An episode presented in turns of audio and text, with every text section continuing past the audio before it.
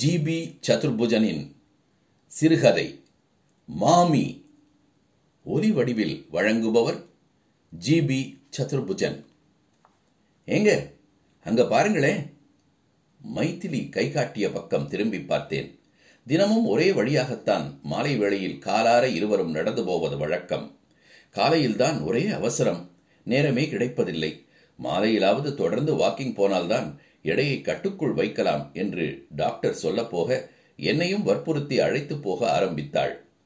இப்போது இந்த வாக்கிங் எங்கள் தினசரி நடவடிக்கையில் ஒன்றாய் தப்பாமல் இடம் பிடித்து விட்டது. இதே வழிதான் தினமும். அதென்னவோ தெரியவில்லை.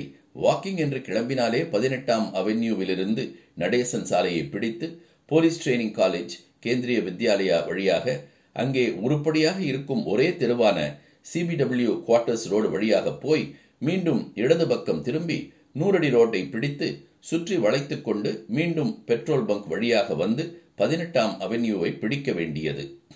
சாதாரணமாக நடந்தால் முக்கால் மணி நேரம் பிடிக்கும். விறுவிறுவென்று நடந்தால் ஐந்து நிமிடம் முன்னாலேயே திரும்பி விடலாம். கிளம்பும் போது இருவரும் கோவிலுக்கு போவது போல அமைதியாகத்தான் கிளம்புவோம். அப்புறம் கொஞ்சம் கொஞ்சமாக வளவளவென்று பேச ஆரம்பித்து விடுவோம். இப்படி பேசுவதற்காக வாக்கிங் போகிறோமோ?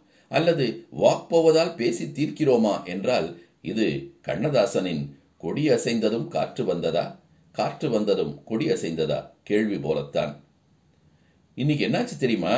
என்று ஆரம்பித்து தன்னுடைய மாமியாரை பற்றி ஏதாவது குற்றம் சொல்லாவிட்டால் அன்று மைதிலிக்கு தலையே வெடித்துவிடும். சேர்ந்திருப்பதே சில மணி நேரம்தான். வேலைக்கு கிளம்புவதற்கு முன்பு பின்பு என்று சேர்ந்திருக்கும் சில மணி நேரத்தில் கூட எப்படித்தான் தினம் தினம் ஏதாவது பிரச்சனை கிளம்புகிறதோ என்பது திருமணமாகிய இந்த பத்து ஆண்டுகளில் இன்று வரை எனக்கு புரிந்தபாடில்லை. இவளை மட்டும் சொல்லி குற்றமில்லை. அம்மாவும் கோபத்தில் எக்கச்சக்கமாக வார்த்தைகளை கொட்டி விடுவாள் என்ன பேசுகிறோம்? ஏது பேசுகிறோம் என்று தெரியாமல் அந்த காலத்தில் அவள் மாமியார் அவளை நடத்தியது போல இன்றைய காலகட்டத்தில் செய்தால் என்ன ஆகும்? அதுவும் மைத்திரியும் கேட்டுக்கொண்டு கையை கட்டிக்கொண்டிருக்கிற ரகம் இல்லை. அவளும் பதிலுக்கு சூடாக நாலு வார்த்தை பேசிவிட்டு படபடத்துக் கொண்டே பெட்ரூமிற்குள் சென்று பட்டென்று கதவை தாழிட்டுக் கொண்டு விடுவாள். அப்புறம் அவளை தேற்றி சாதாரண மூடுக்கு கொண்டு வருவதற்குள் என்பாடு உன்பாடு என்றாகிவிடும். இதற்கெல்லாம் மைதிலிக்கு வடிகாலே இந்த வாக்கிங் தான். கொட்டி தள்ளி விடுவாள் கொஞ்சம் கூட பிடிக்காவிட்டாலும் எல்லாவற்றையும் சகித்துக்கொண்டு பேச்சை மாற்ற முயற்சித்துக் கொண்டே பாதி வாக்கை முடித்து விடுவேன். இதை விட்டால் வாக்கிங் போது எங்கள் பேச்செல்லாம் தெருவில் போவர் வருவோரை பற்றியதாய்த்தான் இருக்கும். முன்பின் தெரியாதவர்களாய் இருந்தாலும் ஒவ்வொருவரை பார்க்கும்போது அவர்கள் யார் எப்படிப்பட்டவர்கள் எங்கே போய்க் கொண்டிருக்கிறார்கள் இரண்டு பேராயிருந்தால் அவர்களுக்குள் என்ன உறவு என்று ஏதாவது ஜாலியாக ஊகம் செய்து கொண்டே போய்க் கொண்டிருப்போம். ஏங்க அங்க பாருங்களே. மைத்திரி கை காட்டியது அங்கே தெரு ஓரத்தில் உள்ள வலது மூலையைத்தான். அங்கேதான் அந்த எஸ்டிடி பூத் இருந்தது. அந்த ஏரியாவுக்கு அந்த ஒரே பூத் தான். மழைக்காலத்து இன்னல்களை உத்தேசித்து முன்னேற்பாடாக அந்த கடை தெருவிலிருந்து நல்ல உயரத்தில் தூக்கி வைத்து கட்டப்பட்டிருந்தது. நாலைந்து செங்குத்தான படிகள். அந்த படிகளை கடந்தால்தான் அந்த பூத் வாசலை மிதிக்கலாம். அதில் அந்த இரண்டாவது படியில் கடைக்குள் நுழைபவர்களுக்கு பாதையை விட்டுவிட்டு சற்றே ஒதுங்கினார் போல் ஒடுங்கி உட்கார்ந்திருந்தாள் அவள். அந்த கிழவியா சொல்ற ஒரு கண் அவள் மேலும் மற்றொன்று மைத்திலி மேலுமாய் கேட்டேன். ஆமாங்க அவங்கள பார்த்தா என்னவோ மாதிரி தெரியல. என்னவோனா லூசுங்கிறிய? ஐம்பதை தாண்டிய பருவத்திலும் அவள் நீட்டி தொங்க விட்டிருந்த பின்னல் என்னை அப்படி கேட்க வைத்தது. தெரியலீங்க லூஸ் மாதிரியும் தெரியுது. சில சமயம் பார்த்தா சாதாரணமாகவும் இருக்கு. புடவையெல்லாம் பார்த்தீங்களா?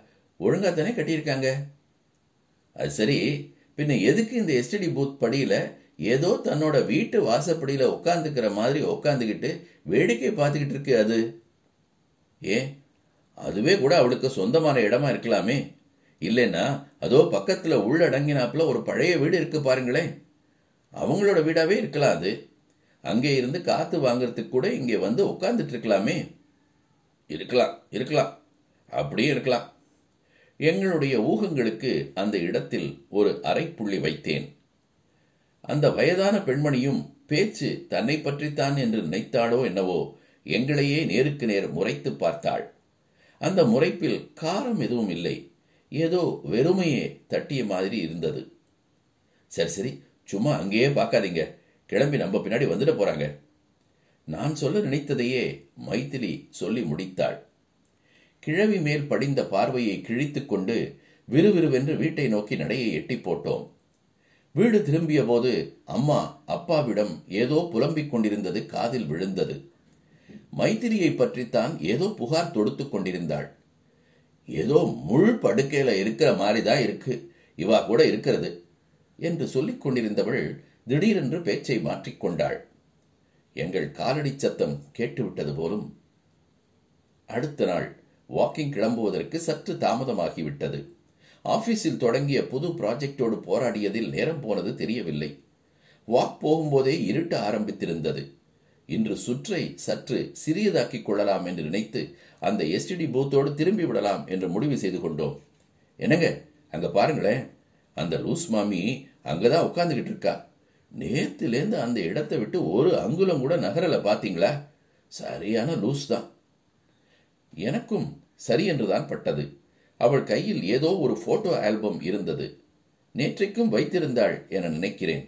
அதை திரும்பி திரும்பி பார்த்து ஏதோ சிந்தனையில் ஆழ்ந்திருந்தாள். மைத்திலி சொன்னது போல ஏதோ சிலையைப் போலத்தான் உட்கார்ந்து கொண்டிருந்தாள். சிலையாக இல்லாவிட்டாலும் கோவிலில் உள்ள சில பிச்சைக்காரர்களும் சாமியார்களும் ஒரே இடத்திலேயே ஆணி அடித்தார் போல் இருப்பார்களே அதுபோலத்தான் இருந்தாள். என்னன்னு தெரியலீங்க. ஏதோ வீட்டை விட்டு ஓடி வந்த கேஸா இருக்குமோ என்னமோ. போய் வேணும்னா பேசி பார்க்கலாமா? ஒன்றும் வேண்டாம். பேசாம வா. நம்ம வேலையை பார்த்துட்டு போலாம். அந்த இடத்தை விட்டு கிளம்பி வெகு தூரம் வந்து விட்டாலும் அந்த லூஸ் மாமியை பற்றி பேசாமல் மட்டும் இருக்க முடியவில்லை எங்களால். வெறித்த அந்த கண்கள் அசட்டுத்தனமா வெகுளித்தனமா விரக்தியா என்று எதுவுமே இனம் பிரிக்க முடியாத அந்த பார்வை. பைத்தியத்துக்கும் ஞானிக்கும் உள்ள இடைவெளியை தொட்டு பார்க்கும் அவள் உடல் பாஷை. எதையுமே சட்டை செய்யாமல் இருக்க முடியவில்லை. அந்த லூஸ் மாமியின் பூர்வீகத்தையும் வளர்ச்சியையும் ஊகம் செய்து அவளுடைய இன்றைய நிலையோடு இணைத்து பார்க்காமல் பேசாமல் இருக்க முடியவில்லை எங்களால். லூஸ் மாமி எங்களை முழுமையாக நிறைத்து விட்டிருந்தாள் அதற்கு பிறகு வாக்கிங் என்றாலே police training college Kendriya Vidyalaya என்பது போல லூஸ் மாமியும் எங்களுக்கு ஒரு மயில் கல்லானாள். அவளை பார்க்காவிட்டால் எங்களுடைய வாக்கே முற்று பெறாதது போல் ஆகிவிட்டது. ஓர் இரண்டு மாதங்கள் ஆகியிருக்கும். சேர்ந்தாற் போல பதினைந்து நாட்கள் வெளியூர் டூர் முடிந்து அன்று நான் வீட்டுக்கு வந்து சேர்ந்தபோது வீடே அல்லோல கல்லோலகப்பட்டு கொண்டிருந்தது. மைதிலி அரற்றிக் கொண்டிருந்தாள். அப்பா அவளை இதுநாள் வரை அவர் சொல்ல கேட்டிராத வார்த்தைகளில் அவளை திட்டி தீர்த்துக் கொண்டிருந்தார். உள்ளே நுழைந்த என்னை பற்றி கூட யாரும் கவலைப்பட்டதாக தெரியவில்லை. இல்லை எப்படி ஆரம்பிப்பது என்று தெரியவில்லையோ என்னவோ? மைதிலிக்கும் அம்மாவுக்கும் ஏற்பட்ட ஏதோ சண்டையில் வார்த்தைகள் தடித்துப் போக அம்மா கோபித்துக் கொண்டு நட்ட நடு ராத்திரியில் என்னை யாரும் தேட வேண்டாம் என்று எழுதி வைத்துவிட்டு ஒரே அடியாய் வீட்டை விட்டு போய்விட்டாளாம். பகீர் என்றது எனக்கு. தேடாத இடமில்லை. தெரிந்தவர்களிடமெல்லாம் சொல்லி வைத்தேன். போலீஸ் ஸ்டேஷனில் புகார் செய்தேன். விளம்பரம் கூட கொடுத்து பார்த்தேன். ம்ஹும், பலன் ஒன்றும் இல்லை ஒருவேளை பாழும் கிணறு ஏதாவது ஒன்றில் விழுந்து தொலைத்து விட்டாளா? இல்லை எலக்ட்ரிக் ட்ரெயின் முன்னால் பாய்ந்து விட்டாளா? ஊன் உறக்கம் இல்லாமல் தவித்து தவித்தே ஒரு நாள் இரண்டு நாள் என்று ஒரு முழு வாரமே ஓடிப்போய் விட்டது அப்பா படுத்த படுக்கையாகிவிட்டார். மைதிலிக்கும் எனக்கும் முற்றிலுமாக பேச்சுவார்த்தையே இல்லாமல் போய்விட்டது. ரமணன் அங்கிள் உங்களுக்கு ஃபோன் வந்திருக்கு. உங்க ஃப்ரெண்ட் பேசுறார். ஏதோ அவசர விஷயமா? ஓடினேன். குலதெய்வம் மதுரகாடிக்கு பழனி முருகனுக்கு என்று ஏதேதோ என்னையும் அறியாமல் வேண்டிக் கொண்டேன். ஏதாவது நல்ல சமாச்சாரமாகத்தான் இருக்கும் என்று தோன்றியது எனக்கு. சேஷசாயி தான் போனில் பேசினான். திருவான்மியூரில் செட்டிலானவன். பத்து வருஷம் முன்னால் நல்ல பழக்கம். ஆனால் பல நாட்களாக தொடர்பில்லாமல் இருந்தது. ரமணா நான் தான் பேசுறேன். உங்க அம்மாவை கண்டுபிடிச்சிட்டேன்டா. இங்கதான் ஈஸ்வரன் கோயில் வாசல்ல இருக்கிற தேங்காய் கடை கிட்ட உட்கார்ந்துட்டு போறவா வர்றவாடை எல்லாம் வெறிச்சு பார்த்துட்டு இருக்கா என் ஒய்ஃப் தான் சொன்னா ஏதோ லூஸ் மாமி உட்காந்துட்டு இருக்காளான்னு கிட்ட போய் பார்த்தா உங்க அம்மாவே தான். உடனே நீ கிளம்பி வா.